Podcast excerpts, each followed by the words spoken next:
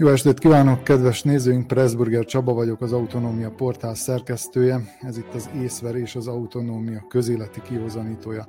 Mai műsorunkban három témát fogunk érinteni, illetve megbeszélni vendégeimmel. Az első témánk a levél szavazati csomagoknak az eljuttatása lesz, illetve azok a különböző furcsa dolgok, amelyek vajdaságban a, a levélcsomagokkal kapcsolatban kiderültek. A második témánk a már immár 15 éve épülő Szabadkai Népszínháznak az ügye, illetve az lesz a kérdés, hogy vajon mennyire reális az, hogy jövőre valóban kész is lesz ez a színházépület, mert most a legújabb céldátum 2023, és hogy mit jelenthet az, hogyha esetleg köztársasági alapítói jogokat kap a színház, tehát elveszik úgymond Szabadkától. A harmadik témánk pedig a vasútfejlesztés lesz, amelyel párhuzamosan folyik egy vasút leépítés is Vajdaságban. Ennek a gazdasági indokoltságát, a politikai motiváltságát fogjuk megbeszélni vendégeimmel, akik itt vannak, remélem, a virtuális stúdiónkban. Igen. Köszöntöm Bajtai Kornél közgazdász, szervusz Kornél. Hello, jó estét! Tomó Margaréta újságírót, szervusz Margó. Jó estét, sziasztok! És Tőke János újságírót, szervusz János. Szervusztok, jó estét kívánok! Kezdjük akkor az első témánkat, mint egy 450 ezer határon túli magyar állampolgár szavazhat majd április harmadikai magyarországi választásokon. Vajdaságból egészen biztosan több mint 70 ezer voksoló lesz, bár a pontos szám valamiért nem publikus. A Nemzeti Választási Iroda honlapján ugyanis csak azoknak a szavazóknak a számát közlik országos bontásban, tehát különböző országokra bontva, akik levélben kérték a névjegyzékbe vételükre vonatkozó kiértesítést.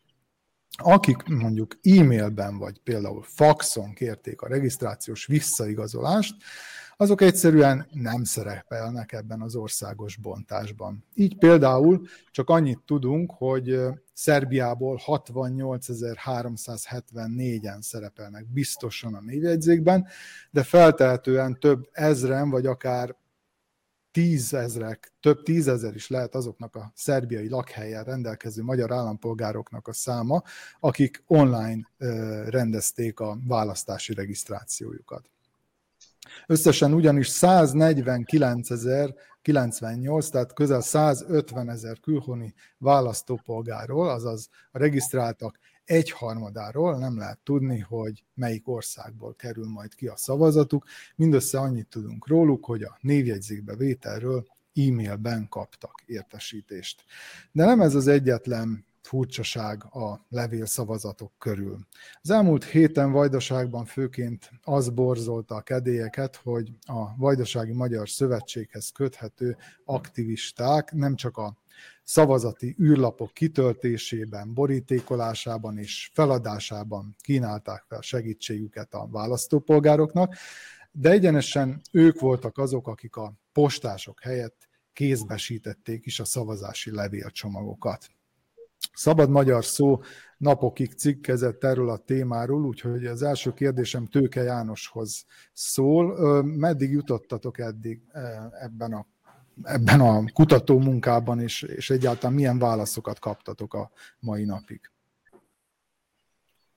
Ja, onnan indult az egész kutató munka, hogy a, az olvasók kezdtek bennünket értesíteni, és tényleg úgy nézett ki, hogy, hogy ezzel a lépéssel, hogy a pártaktivisták viszik ki a, vitték ki a levél csomagokat, az emberek úgy érezték, hogy a párt átlépett egy vonalat.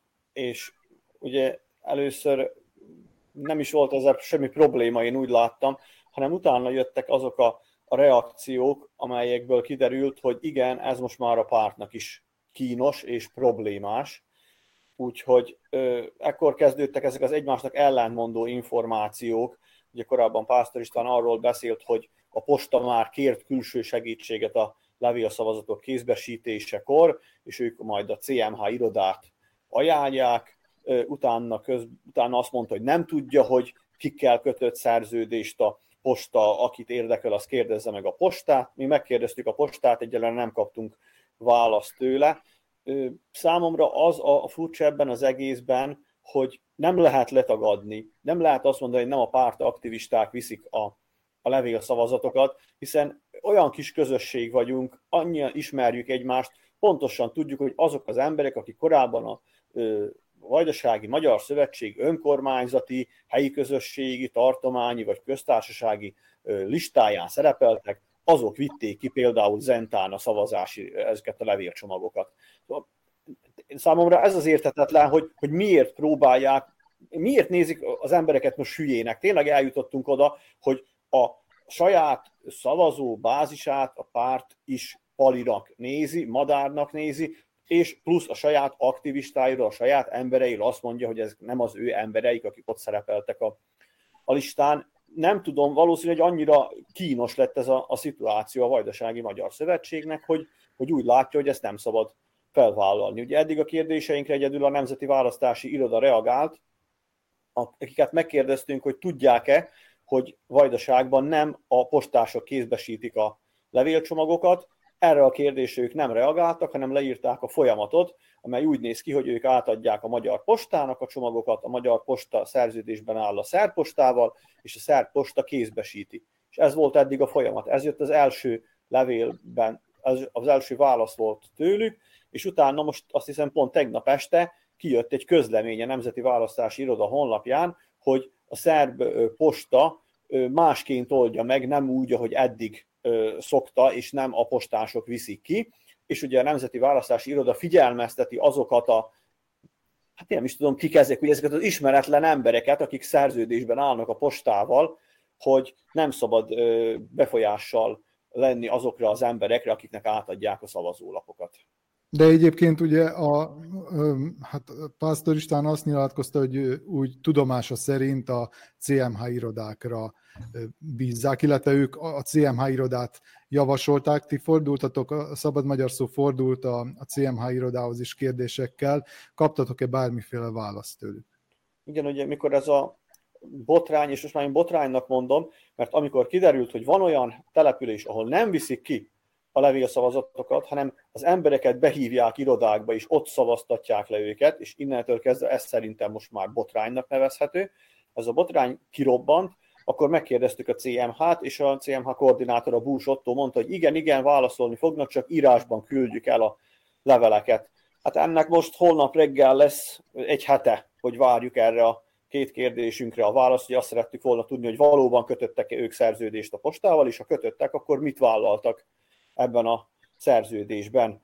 Hát én gondolom, hogy még mindig mindenki keresi ezt a szerződést, mert úgy látszik, hogy nincs meg, és senki nem tudja pontosan, hogy hol van ez a szerződés, és mit írtak. Alá viszont időközben már úgy hallom, hogy a valamennyi ö, levélcsomagot kézbesítettek ezek az aktivista, aktivistának álcázott emberek, akik sok helyen a VMS aktivistaként mutatkoztak ö, be, és most már ott vannak az embereknél a levélcsomagok, ami az érdekes még szerintem a történetben, hogy úgy hallom, hogy a VMS fölülről nagyon-nagyon követeli a saját tagságától, hogy gyűjtse be a szavazatokat. Szóval ne csak kivigyék, ne csak kézbesítsék, hanem minél több embertől kérjék vissza, és hogy náluk legyen, és az emberek ne az irodákban, ne a konzulátuson és ne a postán adják fel, hanem direkt adják vissza azonnal minél előbb, ha nem aznap, akkor visszajönnek majd következő nap ezekért a, a szavazatokért. Uh-huh. Úgyhogy látszik, hogy van egy ilyen tendencia, hogy a párt nagyon szeretné begyűjteni a CMH iroda vagy a VMS aktivisták által kivitt szavazólapokat, amelyeket már kitöltöttek a mhm. polgárok. Margó, szerinted, vagy te mi, hogyan látod, miért annyira fontos a VMS-nek az, hogy, hogy ugye már az elmúlt, az elmúlt szavazásokkor is begyűjtse ezeket a, ezeket a szavazatokat, illetve level, levélcsomagokat, és most pedig már az is fontossá vált, hogy el is juttassa. Tehát mit lát ebben a VMS, vagy, vagy mi lehet ennek a motivációja? Hát a kérdésedre igazából én kérdéssel tudok csak válaszolni, mert, mert nyilván erre biztos válasz nincs, ezt csak ők maguk tudják, hogy ez nekik miért fontos. Nekem az az érdekes, hogy amikor ez, ezzel elkezdtünk foglalkozni, szerintem egyáltalán nem gondoltuk volna, hogy ez az ügy túlmutat majd Vajdaságon, már pedig a tegnapi nappal és a mai nappal bezárólag nagyon úgy tűnik, hogy túlmutat, mert úgy tűnik, hogy Erdélyben is hasonló problémák merülnek föl. Látjuk az erdélyi újságíró kollégákat is, hogy elkezdtek foglalkozni az ügyekkel, állítólag ott is az RMDS aktivistái, emberei próbálják eljutatni a levélszavazatokat, sőt, ott olyan információk is vannak, hogy olyanok is kaptak levélszavazatokat, akik nem is kértek, nem is regisztráltak.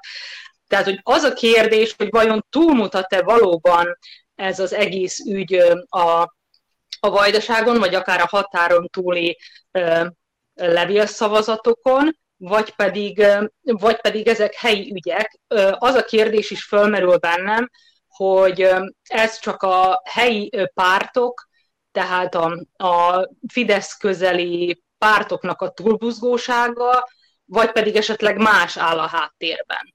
A, Vajdasági Magyar Szövetség hangsúlyozta a választásokat megelőzően is, ugye külön képzést tartottak az aktivistáknak, akik járták a terepet, és Pásztor István szerint ugye több százalékkal megnövelték a regisztráltak számát, ennek köszönhetően nyilván azok az emberek, akik utólag regisztráltak le, is adják majd a szavazatokat. Bennem az a kérdés is fölmerül, hogy vajon a Vajdasági Magyar Szövetség miért nem bízik a saját szavazóbázisában. Tehát, hogy ennyire lenézi a vajdasági magyar embereket, akik talán még egy papírt se tudnak kitölteni, vagy nem tudnak elvinni egy levelet a postára, hogy azt, azt visszajuttassák, hiszen azért az elmúlt években sokszor elmondtuk és elmondták, hogy ugye miért fontos ez, hogy, hogy ugye azért viszonozni kell azt a rengeteg támogatást, amit a, ami az anyagországtól érkezik. Tehát szerintem ezt a, a, a Vajdasági Magyar Szövetség tagjai, vagy a, a, a holdudvar azért már kívülről fújja.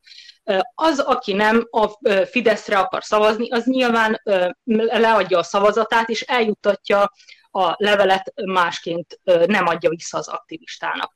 Tehát nem tudok a kérdésedre válaszolni, hogy ez a Vajdasági Magyar Szövetségnek miért fontos, viszont nagyon szöget üt az ember fejében az, hogy amit az elején is említettem, hogy vajon túlmutat ez a délvidéken, Vajdaságon, tekintettel arra, hogy úgy tűnik, hogy a más határon kívüli területeken is a pártok kézbe vették ezt az ügyet. Uh-huh. Kornél Margó felvetette a kérdést, hogy hát lehet, hogy ezek a helyi aktorok kicsit túlbuzgók, mm, de az sincs kizárva, hogy központilag irányítják ezt az egész folyamatot. Az alapján, amit tudunk, neked mi tűnik valószínűbbnek? Hát legegyszerűbben úgy tudnám megfogalmazni, hogy a VMS kapott egy feladatot, amit végre, végre kell hajtani bármi áron. Hát mindannyiunknak volt olyan közös főnek, aki hasonlóan mi funkcionált, tehát tudjuk milyen az, amikor árkombokron teljesíteni kell, mert valaki valamit kért, és hát nem kell meglepődni rajta, hogyha egy, ugye itt mennyit, több mint ezer aktivistáról van szó, tehát nyilván ennyi embert nem lehet egyformán felokosítani, kiképezni, mindent pontosan előadni nekik, hogy hogy, tegy, hogy csinálják, hogy ne csinálják. Hát mi se bizonyítja ezt jobban, mint hogy gyakorlatilag nekem egy ilyen, egy ilyen real-time élmény volt az, hogy a mobilon jött a push üzenet, olvasom, hogy Pásztor István szerint nem VMS aktivisták házalnak, erre a kutya elkezdett ugatni, kimentem a ház elé, és ott volt egy hölgy és egy úr, a hölgy büszkén közölte velem, hogy jó napot a Vajdasági Magyar Szövetségtől jöttünk. Tehát ilyen szinten, ilyen szinten mondott ellent a, a pártelnöknek az aktivista, mert ennyire, ennyire nem volt a dolog összekoordinálva. Ugyanakkor én azt gondolom, hogy az, hogy most itt Igazából nem gondolom azt, hogy ezt manipulációs céllal hajtják végre. Én azt gondolom, nyilván az, hogyha esetleg itt választási csalásról van szó, az abból fog látszani, hogy sokkal több szavazat fog lenni a határon túli magyarok irányából. Én azt gondolom, hogy, hogy ugye az is egy állandó vitatéma, hogy kell-e szavazniuk a határon túliaknak, vagy nem. Ha kell szavazniuk, ha nyilván, ha egy ilyen végső konzekvencia lesz, én azt gondolom, hogy van ez a két ország olyan csodálatosan jó viszonyban államvezetői szinten, hogy főleg amikor egy időben vannak a választások, hogy ugyanazon a szavazóhelyen éppenséggel meg lehetne másik szavazóbizottsággal és urnával a magyar szavazatleadást is szervezni, és azt gondolom, hogy ez, ez így lenne a legkorrektebb. Azért is, mert akár manipulációról van szó, akár nem, ez egy annyira fehér folt, egy olyan rés van a szabályozásban, hogy szerintem nincs az a magyar választási jogi szakértő, aki pontosan és megnyugtatóan el tudná magyarázni ezt az összes dilemmát, amiről itt szó volt, hogy levélszavazás, meg e-mailbe érkező szavazatok, meg postán, meg a jó ég tudja, volt olyan jelenség, amivel igazából most itt a műsorban találkoztam, tehát nyilván ez sokkal jobban le kellene szabályozni ahhoz, hogy még csak a kételjese merüljön fel annak, hogy itt valaki választási csalásra készül. Egyébként csak, hogy tisztázzam, amit lehet, hogy nem volt teljesen világos, amit az elején elmondtam, tehát szó sincs arról, hogy bárki e-mailben szavazna, vagy szavazhatna. Itt pusztán arról van szó, hogy e-mailben lehetett kérni azt, hogy értesítsék az embert arról, hogy ö, regisztrált ebbe a választói névjegyzékben. Tehát egészen konkrétan például én e-mailben kértem azt, hogy úgy igazoljon vissza a választási iroda, miután megkapta tőlem a, a kérelmet, hogy szeretnék regisztrálni a választói névjegyzékben. Tehát én nem szereplek, tehát nem szerepel a, az adatom, az az egy fő, ott az országok szerinti bontásban, ahol azt írja, hogy Szerbiában 68 ezrem kérték azt, hogy levélben értesítsék őket arról, hogy regisztrálták.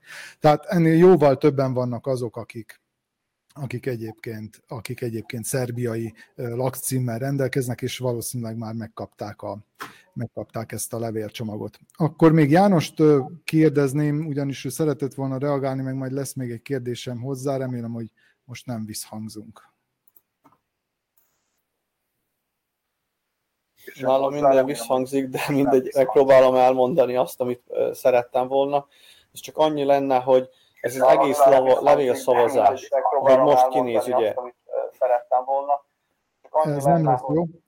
Akkor arra kérünk János, hogy igen, erre kértünk volna, hogy, hogy kapcsolódj ki, és próbálj újra bejelentkezni. Akkor szerintem, amíg Jánost várjuk, térjünk át a második témánkra. Hát ez a, az élő műsor varázsa, amikor történnek ilyen dolgok mégpedig a Népszínház kérdésére. A Szabadkai Népszínház épületének felújítása 15 éve tart, több mint 2 milliárd dinárt, azaz 17 millió eurót nagyjából költöttek rá eddig, és többször beígérték már, hogy át fogják adni, most már csak egy nagyon kevés hiányzik, hogy befejezzék, ám az épület se, hogy sem akar elkészülni már évek óta. Múlt héten viszont Szabadkán járt Mája Gojkovics művelődési és tájékoztatási miniszter, és azt nyilatkozta, hogy várhatólag jövőre befejezik és át is adják rendeltetésének az épületet. Margarita, te elég sokat foglalkoztál a Szabadkai Népszínház körüli dolgokkal, az építkezéssel elsősorban. Mennyire tűnik számodra az ismert tények alapján reálisnak az, hogy jövőre tényleg elkészül a színház épülete? Hát azt tudom mondani, amit a színészek szoktak nekem általában erre a kérdésre mondani, hogy nem, nem hisznek semmiben, akkor hiszik majd ezt az egészet el, hogyha tényleg ott elkészül az első előadás, és a bemutatás, bemutatásra sor kerülhet. Egyáltalán nem látom reálisnak, hogy egy év múlva ott nézőközönség üljön a, a színpad előtt. Azért nem látom reálisnak, mert hogyha erre lett volna bármiféle igény, illetve szándék, akkor ezt megtették volna a választások előtt, én úgy gondolom tekintettel arra, hogy a szabadkai projektumok folyamatosan késnek, hogy például Pásztor István nyilatkozta, hogy további 6 millió euró, most nem is tudom pontosan, János, jól mondom, hiányzik a Palicsi Aquapark befejezéséhez, tehát ezek óriási pénzek, egyáltalán nem látom reálisnak, hogy elkészül a, az épület, főleg azért, mert, mert mert hát az, hogy elkészül a színpad, az még nem jelenti azt, hogy a Népszínház épülete készen van. Ugye a kultúrminiszter asszony is elmondta, hogy attól függetlenül, hogy elkészül a színpad, azért még itt hangversenyteremre van szükség, azokat a helyiségeket, amiket kiadásra szállnak, azokat is be kell tudni fejezni. Tehát azért ettől szerintem még, még messze állunk. ami bennem fölmerül megint csak kérdésként, mert ugye nagyon nehéz megválaszolni újságíróként is azokat a kérdéseket, amik folyamatosan az emberekbe merülnek föl, de válaszokat soha nem kapunk rájuk, és csak találgatni tudunk. Hogy vajon a Vajdasági Magyar Szövetség 15 évvel ezelőtt, amikor megindította ezt a projektumot, vagy még korábban végig gondolta-e, hogy ennek ez lehet a következménye, amiről ma itt beszélgetünk. Tehát elképzeltük, hogy lesz egy gyönyörű színházépületünk, egy hatalmas, ahova majd jönnek a budapesti operaelőadások, és nagyon örül majd neki a nép, hogy milyen szép színes ruhákban táncolnak a színpadon. Nem gondolom, hogy akkor ö, reálisan végig gondolták ezt a politikai vezetőink, hogy tényleg ennek az épületnek a föntartási költségei mennyibe kerülnek majd, mert abban viszont egyet kell értenem ugye a kultúrminiszter asszonya, hogy a költségvetése ezt nem bírja el. Az már egy másik kérdés, hogy meg lehet ezt oldani esetleg más megoldással, vagy pedig át kell venni automatikusan az alapítói jogokat, és hogy az alapítói jogok átvétel az vajon azt jelenti-e majd, hogy beleszólhat majd a politika, a tartomány, a köztársaság abba, hogy ez ebben a színházban milyen előadás kerüljön a színpadra, és milyen ne. Én alapvetően egy optimista ember vagyok, de amikor készültem ma délután erre a beszélgetésre, akkor a, arra a végkövetkeztetésre jutottam, és az merült föl bennem kérdésként, hogy előfordulhat-e, hogy eljut a vajdasági magyar színjátszás arra a szintre, hogy magyar nyelvű előadást majd a Palicsi Kultúrközpontban nézhetünk csak. Uh-huh. És ezt most így hagyjuk kérdésként. Igen. Megválaszolatlanul. Um, Engem az érdekelne, ezzel nem vagyok teljesen tisztában, Kornél, hogy most ugye szabadkai alapítású ez a színház, ha jól tudom, vagy, vagy vegyes szabadkai és... Tartományi és tartomány? én azt hiszem. Uh-huh. Tehát száz jelen... én sem tudom, de azt hiszem jelen pillanatban így osztanak meg az alapítók. De minden esetre a, a miniszter asszony arról beszélt, hogy el kell arról a lehetőségről is gondolkodni, hogy esetleg átvenni hát említette Belgrádot is, tehát ő köztársaság, vagy a tartomány, mert hogy itt már akkora volumenű beruházásról van szó eleve, meg hát azt is tudjuk, hogy 45-45 százalékban ezeket a munkálatokat a tartomány, illetve a köztársaság finanszírozta, és ebből 10 százalék maradt a városra. Mit jelenten ez a gyakorlatban? Tehát mit, mit kellene akkor gondolnunk, hogyha például Belgrád venni át az alapítói jogokat? Hát itt Margo nagyon sok kellemes labdát földobált, amiket így nagy élvezettel ütök le. Tehát ugye az első, hogy volt egy stratégia, meg mit akart a VM, meg hogy gondolta ezt, itt azért nagyon sok emberrel beszélgettünk erről az elmúlt időszakban, és hát ez ettől sokkal egyszerűbb, itt egy személy akart valamit, őt Kassa Józsefnek hívták, nyugosztalja Jóisten. Ő egy olyan politikai helyzetben volt, hogy úgy gondolta, hogy szeretne ő is alkotni egy maradandót, mint Bíró Károly, minden bizonyal, és hát ugye ő akkor kormányalelnök is volt, meg nagyon kemény politikai kapcsolatai voltak, vagy akkor már lehet, hogy nem volt az.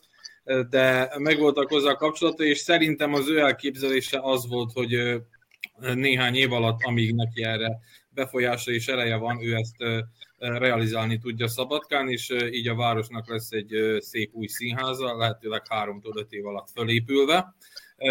Őrá pedig elsősorban erről fognak majd emlékezni. Hát ez ugye elsősorban a politikai mozgások miatt nem valósulhatott meg. Az, hogy a föntartással mi lesz, ez már akkor is fölvetődött problémának, ugye nem biztos, hogy mindenki emlékszik, eredetileg az épületet üzlethelyiségek nélkül tervezték meg, és utána jelezte néhány szakember pont ezt a föntartási problémát, és az volt azt hiszem az első újratervezése az objektumnak, amikor alul végül is beterveztek bérbeadható üzlethelyiségeket is, hogy valamiből bevétele is legyen a színháznak nyilván a kultúrán túl és aztán hát nem tudom, végtelen számú újratervezése volt, úgy emlékszem, hogy a, demokra, a demokrata párt addig tervezgette, még kiderült, hogy kifelejtettek egy szintet, meg voltak itt aztán komik, komikumba hajló dolgok is. Most az, hogy ugye te kérdésedre is azért válaszoljak, hogy ez mit jelentene, én, én azt se tartom kizártnak, hogy Maja Gojkovic csak így a kamerák és mikrofonok keresztüzébe akart valami nagyon okosat és, és előrelátót mondani, de lehet, hogyha ott helyben valaki bele, rákérdez ugyanezekre a dolgokra, akkor ő se tudta volna elmondani, hogy ez pontosan mit jelent. Fogalma se lett volna arról, hogy ugye a Risztiki időszakra visszaemlékező szabadkajak fejében ez miféle darásfészek téma. Az, ami, az, ami viszont ugye itt elhangzott, ugye, hogy 45, 45 és 10 százalékban folyik a finanszírozás. Én azt gondolom, hogy ez viszont nagyon súlyos politikai kérdés, és ez az, ami felveti azt, hogy ki legyen az alapítója neki. Normális esetben, ugye 2000 után elindult egy decentralizáció, amikor az önkormányzatoknak nem csak arra volt költségvetési pénzük, hogy önmagukat föntartsák, hanem, hanem fejlesztésekre is. Ezt az elmúlt tíz év alatt szépen lassan sikerült tényleg úgy visszacsinálni, hogy, hogy az önkormányzatoknak annyi pénzük van az ön, a költségvetésben, amiből tényleg a a kommunális költségeket, a béreket, az, alapvető aszfaltozást, tehát ezeket a kötelező munkálatokat el tudják végezni, de egy súlyosabb horderejű sztorihoz már tartományi, vagy elsősorban köztársasági pénzekre van szükség. Mondjuk én, most egyik nap szembesültem vele, hogy gyakorlatilag nominálisan ugyanannyi a szabadkai költségvetés összege, amennyi 2009-ben volt, ami reálértékben meg nyilván még kevesebb is tehát hogy micsoda leépítés zajlott itt az önkormányzatok szintjén Belgrád irányából. És hát nyilván, ha ez nem lenne, ha a városoknak lennének olyan bevételeik, amikből fejleszteni tudnak, amiből félretenni tudnak, akkor nem merülne fel az a kérdése, hogy a saját kulturális és egyéb intézményeit egy város fönn tudja tartani. Nem tudom, hogy láttátok-e a fotókat, illetve a, a, erről készült fölvételeket, de számomra az föltűnt, hogy mintha nem láttam volna a Vajdasági Magyar Szövetség illetékeseit. Ez mit jelenthet szerintetek? Porták a szavazatokat szerintem.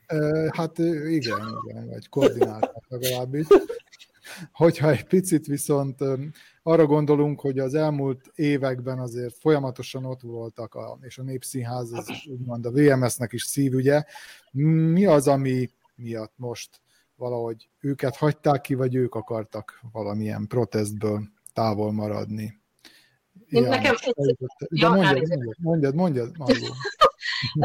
Igazából egyszer, egy mondatom van ennek kapcsán. Én nem tartom azt egyáltalán meglepőnek, tekintettel arra, hogy azért helyi szinten tudjuk, hogy ez a nagy összefogás és barátság azért szerintem csak a közönségnek és a médiának szól, már ami a szerpaladó párt és a Vajdasági Magyar Szövetség szabadkai képviselőinek a szerelmét illeti. Egész egyszerű oknál fogva szerintem nem volt ott a VMS, mert ez a haladó pártnak a kampány rendezvénye volt. Ez az egyik ok. A másik ok pedig, hát nyilván például ma a Szabadkai Városházán tartottak egy városvédelmi konferenciát, amin, amin csak a Vajdasági Magyar Szövetség képviselői és, és intézményvezetői voltak ott. Szabadka város részéről én nem látom ott sem a polgármestert, se senki mást. Tehát úgy gondolom, hogy ezek tiszta kampányrendezvények, amikre nem, hogy nem hívták meg a Vajdasági Magyar Szövetséget, hanem még csak nem is tudtak róla szerintem. És ez nem az első eset. Tehát a Szabadka alpolgármestere is mondott már más témák kapcsán is olyat, hogy nekünk nem szóltak. Uh-huh. János, téged is kérdeznélek ugyanerről. Igen, ugye pont ez történt, amit Margó mondott, hogy az újságírók, a, a magy- vajdasági magyar újságírók sem kaptak meghívót erre a rendezvényre. Vagyis nem a, szabadkai, nem a Szabadka város bonyolította le ezt a, a sajtótájékoztatót, hanem ezt a külön a szerb haladó párt szervezte, és ez egy ilyen adhok dolog volt, nem is akarták, hogy ott legyen senki más, és ahogy a Kornél mondta, tényleg szerintem, hogyha komoly kérdések elhangzottak volna, hogy jó, ezt most akkor ők így képzelik el, hogy átkerül mondjuk ugye Belgrádba a félig az alapítójog a köztársaságba, akkor utána ez hogy fog kinézni, akkor én gondolom, hogy mindenki állt volna ott, és ugyanúgy, hogy a képen néznek fölfelé a, a tetejére a népszínháznak, ugyanez lett volna a, a válasz, és mély csönd övezte volna ezeket a kérdéseket is. Úgyhogy igen, pontosan ez történik, ugye, amit a Margó is mond, hogy vannak kampányrendezvények, ahol nem hívják meg a pártok úgymond egymást, és úgy néz ki, mintha a város szervezni, közben nem, ez kampányrendezvény, ugye így volt pont a mai műemlékvédelmi rendezvény, ha valaki végignézi a képeket, csak a VMS pártkatonái ültek ott ezeken a rendezvényeken, Kishegyestől, Topolyától, és végig Adáról érkeztek a VMS ifjúsági tagjai, és így töltötték meg a, a városházat. A város polgármestere, ugye, aki ezért felel, és, és ott kellene, hogy legyen egy ilyenen, meg se jelent, nem volt ott, és ugyanez volt a helyzet a Népszínházzal is. Uh-huh. Csak fordítva. Meglátjuk tehát akkor a Népszínház ugye hogyan halad tovább, mi lépjünk tovább, és a harmadik témánkat is megvitatjuk, ez pedig a sólyom szárnyán közlekedő politikusokról szól.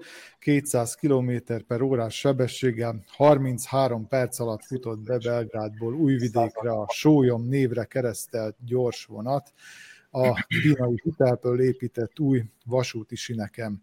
Igaz, hogy 20 percet késett, de ez nyilván csak azok megnyugtatását szolgált, akik érzékenyek a hirtelen változásokra.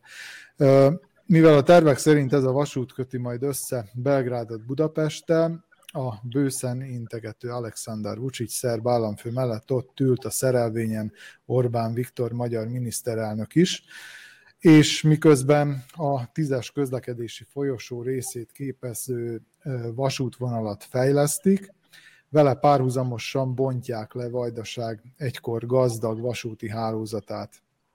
Igaz, a legtöbb megsemmisítésre ítélt símpár évek, sőt évtizedek óta használaton kívül van, viszont felvetődik az a kérdés, hogy mennyire indokolt ez gazdasági szempontból.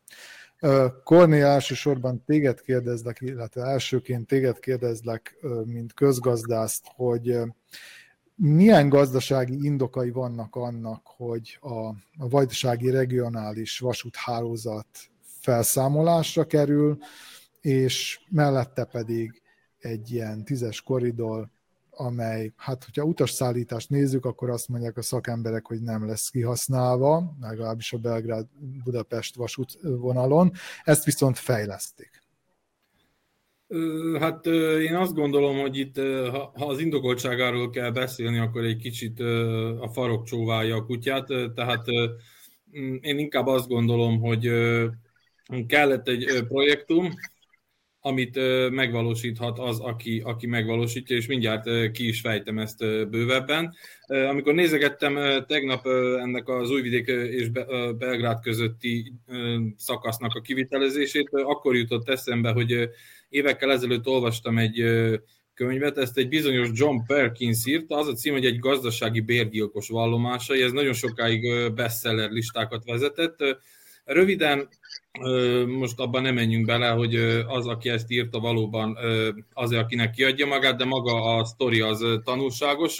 Ez igazából a fickó, aki a szerző, azt írta le, hogy egy amerikai nagycégnek volt a gazdasági bérgyilkosa, és az ilyen nevet viselő idézőjelben szakemberek feladata volt ott a 70-es, 80-as években az, amit ugye úgy szoktunk emlegetni Amerikával kapcsolatban, hogy exportálják a demokráciát, tehát elsősorban Latin Amerikában a terepen besegített, hogy törjenek ki forradalmak, vagy pucsok, illetve egyéb módon történjen hatalomváltás, hogy olyan kormánya legyen az adott országnak, ami Amerikának megfelel, és akkor ezek után Amerika pedig általában a valuta alapon, illetve más pénzintézeteken keresztül felajánlott különféle hiteleket a, az ország fel, újra, újjáépítésére, csak egy pici föltétele volt a dolognak, hogy amerikai cégek legyenek a kivitelezők, és hát aztán amerikai cégek az amerikai bankokkal lepacsisztak,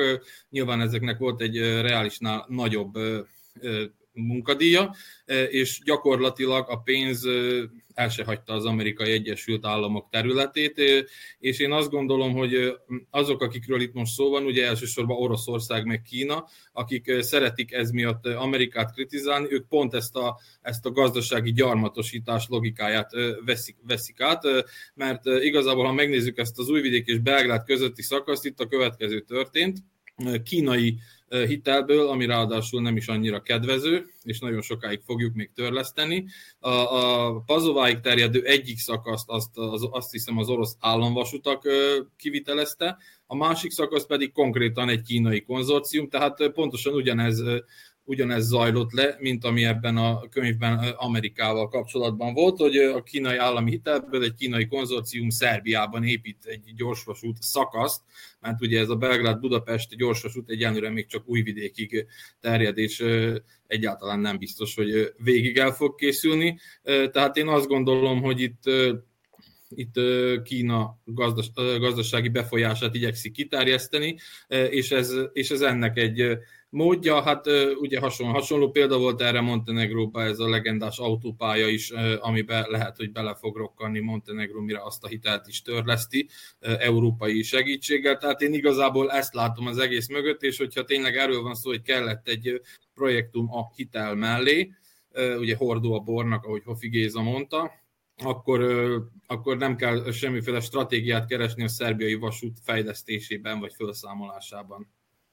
Tehát azt mondod, hogy abszolút politikai motiváltsága van az egésznek? Mert hogy ugye gazdaságilag, hogyha egy drága hitelt fölveszel, ráadásul nem is a saját munkásaiddal, hanem külföldi munkásokkal építeted, és még aztán végül te fogod kinyögni azt a pénzt, és meg sem térül, mert, mert hát kihasználatlan marad, akkor mi más lehet itt, a politikai motiváltságon túl, esetleg a korrupció, hogy valamennyi visszajut a zsebedbe, mint vezető politikus. De, de a másik, másik része is érdekelne a dolognak. Tehát az, hogy Vajdaság egy kimondottan jól behálózott vasúttal, jó behálózott térség volt, persze nem tegnap, meg nem tegnap előtt, hanem korábban, de minden esetre ott voltak ezek a vasúti sinek. Most azt állítja a a vasúti közvállalat, hogy hát abszolút nem lett volna gazdaságos ezeket a, a ezeket a, ezeket a vasutakat fölújítani, mert nyilván fölújításra szorultak volna, ezért inkább felszámolták. Tehát, hogy ez, ez mennyire rövid távú gondolkodásával, vagy mennyire racionális gazdasági szempontból. Hát, hogyha mellé tesszük azt, hogy ezzel párhuzamosan pedig ugye jelen pillanatban gőzerővel a Szabadka és Szeged közötti vonalat újítják föl, illetve ugye létezik egy azt hiszem egy tanulmány, lehet, hogy már a pénz is megvan rá, hogy ez a vasútvonal egész bajáig fel legyen újítva. Tehát nagyon érdekes egymás mellé tenni, hogy mondjuk Zenta és Kanizsa között, illetve még nagyon sok helyen, most így fejből nyilván nem tudom felsorolni, mennyi vonalat számolnak fel, tehát hogy ezek itt mind indokolatlanok, de a határ mellett az, ami Szegedtől Szabadka érintésével bajmokra megy, az pedig indokolt. Miközben e, nyilván egy e, Zenta és Kanizsa közötti, vagy Szabadka és Kanizsa, és Kanizsa közötti e, simbusz vagy motoros vonat, az azért szállítaná az utasokat, akik e, szeretnének a egyik városból a másikba átmenni. E, ez a másik, ez pedig alapvetően egy, egy nemzetközi vonal, tehát e, nyilván e, szabadkaiak nem fognak életvitelszerűen bajára járni vonattal. Uh-huh. Margó, te hogy látod, mi állhat a döntések hátterében? Szándékosság, nem törődömség, hozzá nem értés, vagy valami negyedik? Hát igazából szerintem csak kis politikai és gazdasági okai lehetnek. Ennek itt nyilván most vagy Szerbiának nem is volt igazából ebbe olyan nagyon sok beleszólása, tekintettel arra, hogy nyilván azért Kína van egy olyan gazdasági erő, aki meg tudja határozni a szabályokat esetleg. Tehát neki szüksége van erre a, erre a Belgrád-Budapest vasútvonalra, hiszen így tud eljutni az Európai Unió területére, akkor ő ezt nyilván meg fogja valósítani. Az, hogy Szerbia ebbe belerokkan, vagy sem, az már szerintem Kínát egyáltalán nem érdekli, tekintettel arra, hogy tényleg arról van itt szó, hogy megtérülni nem fog. Tehát nyilván nem fogunk mi sem utazni Szabadkától Belgrádig 30 euróért oda-vissza, hogyha már Újvidéktől Belgrádig 1500 dinárba kerül majd a menetért jegy. Egyáltalán nem látom ezt reálisnak, ami a vajdasági vasúthálózat felszámolását illeti, ez meg pontosan példázza ugyanezt, hogy itt egyáltalán nincs arról szó, hogy vasutat fejlesztünk, itt arról van szó, hogy különböző érdekek mentén építkezünk, nem gondolván arra, hogy a vajdasági vagy a szerbiai embereknek mi könnyíti meg az életét, vagy sem. például Óbecsére elsője lehet jutni, egyáltalán majd vasúttal, mert mindent felszámoltak körülötte, és arról nem beszélve ugye, hogy most hogy jutunk el például Szabadkától Újvidékig Zomboron keresztül. A Szabadka-Szeged vasútvonalra visszatérve azért nyilván itt most a politikai érdekeken kívül itt mindenki kiharcolja azt, amit ki, ki tud magának harcolni, ezt most a nagy magyar-szerb barátságnak köszönhetően akkor a, a vajdasági magyar érdekképviselet is hozzátesz valamit eh, ahhoz, hogy, hogy ez a szakasz eh, megújuljon, de szerintem a szerbiai vasutak eh, szintje a békafeneke alatt és alább eh, van. Az, hogy mi lesz aztán a sorsa, arra senki nem gondol. De, te, de mennyire, mennyire szoktak el szerinted a polgárok attól, hogy a vasutat egyáltalán, tehát a vasúti közlekedést igénybe vegyék? Teljesen. Teljesen elszoktak. Szerintem egyáltalán nem bíznak a vasutakban, hiszen az mindig késik, nem jön időre, állni kell útközben, tehát hogy egyáltalán nincs pozitív tapasztalatuk, én úgy gondolom. Az a másik kérdés, hogy majd, hogyha megindul ugye tényleg ez a, ez a sólyom és, és szágult, akkor megvált, vagy mi kell ahhoz, hogy megváltozzon egyáltalán az egésznek a, a, a, az, hogy az emberek hozzáállása ehhez. Én úgy gondolom, hogy egyáltalán ö, teljesen elszoktak. A másik dolog, hogy hozzászoktak az autó kényelméhez, nem akar senki vasútállomástól sétálni autóbuszállomásig, hogy eljusson egy bizonyos pontra, majd azon a, abban a városban, ahová elutazik. Inkább autóba ül. Uh-huh. János? Én nagyon szeretek vonatozni, de nem Szerbiába. Itt nagyon nem szeretem, mert ugye itt tényleg, amit Marga mondott, az a helyzet. Az a kérdés ugye, hogy milyen lesz a benzinnek az ára a jövőben, és hogyha tényleg ilyen árakon lesz, ugye most azt hiszem 1600 dinár majd a, a valós jegy, amíg, amikor nem akciós lesz, az nagyon sok ugye, és ez csak az újvidék Belgrád menetérti jegy.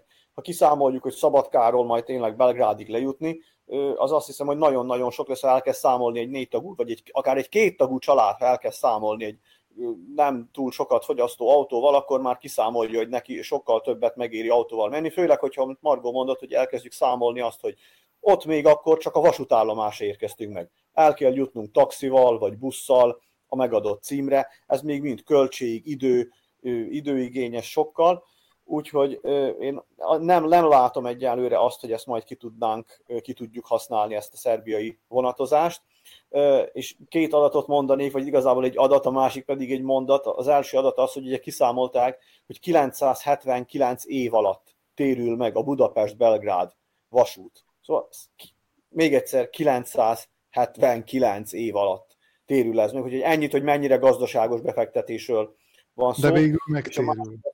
Végül meg. Igen. Igen. Igen, végül meg fog térülni, ugye csak legyen, aki kivárja ezt a, az egészet. És hát a másik, ugye azt, azt tudjuk, hogy azért a többségi nemzet mindenből szeret poént csinálni, és a, a legjobb, amit ezzel kapcsolatban elolvastam az interneten, az ugye azt írták, hogy Szerbia az az ország, ahol az embereket buszoztatják, hogy vonatot lássanak tényleg itt tartunk. Busszal vitték oda az embereket, hogy lássanak egy ilyen vonatot, és akkor utána ezekre majd felülni. Már, már úgy indult a vonat, hogy késett. Tehát én annak idejében Budapestről mentem Prágába, és vártuk a, azt hiszem Avala Expressnek hívták, négy és fél órát késett ezen a déli szakaszon, mire Budapestre ért. Tehát, szóval ezt szoktuk meg, és amit a Margó mond, ebből indulunk ki, és sokkal kényelmesebbek vagyunk. Hogyha nem szállnak el a benzinárak, akkor nagyon nehéz helyzetben lesz ez a, az a vasútvonal. Egyébként, ami pedig a, a vasutak lebontását illeti, ha jól tudom, akkor épp a Zent a Magyar Kanizsa közötti vasútvonalnak ezt a 17 kilométeres szakaszát kezdték bontani a hírek szerint. Hát ez persze már 78 óta, ha, ha jól hogy emlékszem, nem, nem működik. Mik a tapasztalatok itt? Ugye azzal indokolják a, a, a vasútforgalmi vállalat részéről, hogy itt egy csomó terület föl fog szabadulni. Ez, ezt mire lehet használni egyáltalán? Ami 590 hektárnyi területről beszélnek Szerbia szerte, ami majd felszabadul, hogyha elviszik ezeket a sineket. Hát gondolom, hogy a sín szélességébe be lehet vetni az egészet. Hát ennyi. Már hogy egymás mellé tenni nem tudják. Tehát... Ez ennyi. Vagy látod futóversenyeket szervezni, nem tudom, most igazából a többi ötletet mondja meg, mondják meg a többiek, de hát szerintem 5 perc alatt nagyon sok ötletet össze tudnánk hozni. Egyébként ez is az bizonyítja, hogy mint minden esetben most is a zentaiak a hibások, ők nem használták ki a saját vasútvonalokat. Azért kezdték itt felszedni először. Ezt mondom. Pedig igazán kihasználhattátok volna, és példát mutathattatok volna az Nem egész tudom, amit Csaba kérdezett, hogy nem tudom, hogy mennyire összefüggő területek ezek. Mert ugye, hogyha ezek összefüggő területek, ahol felszedik a vasutat, és utána a két terület egy, egy nagyobb területté válik, akkor ugye pontosan tudjuk, hogy mi a probléma Szerbiában, a vagyon visszaszármaztatásnál most már nem tudnak földeket, részeket visszaadni. Hogy ez mennyire elég. Visszaadnak hát akkor ilyen hosszúkás. Visszaadnak egy hosszúkás részt, ott be lehet ültetni végig kukottával. Jó, hát végül is nem kell össze-vissza forogni a traktorral, hanem csak mész egyenesen. A nyomvonal megvan. Jó. Na, kösz szépen, hogy itt voltatok. Akkor mi most befejezzük 9 órakor ezt a műsorunkat annak ellenére, hogy itt kénytelenek voltunk később kezdeni, és kénytelenek voltunk egy pillanatban meg is szakítani, de hát nem akarjuk a nézőinket föltartani. Úgyhogy köszönjük Önöknek, hogy itt voltak, és ezt a műsorunkat visszanézhetik itt a Facebookon az Autonómia második nyilvánosság Szabad Magyar Szó és a Maglo Csisztács oldalain, és elérhető a YouTube csatornánkon is, ezt majd egy picit megvágjuk holnapra, hogy ezért valahogy kinézzen. A podcast műsorunk az pedig holnaptól szintén elérhető lesz az ismert podcast csatornákon, tehát a Spotify-on, a Google, Apple Podcast-on biztos ott leszünk, és egy hét múlva jövünk kedden este 8-kor, és találkozunk addig is a viszontlátásra. thank you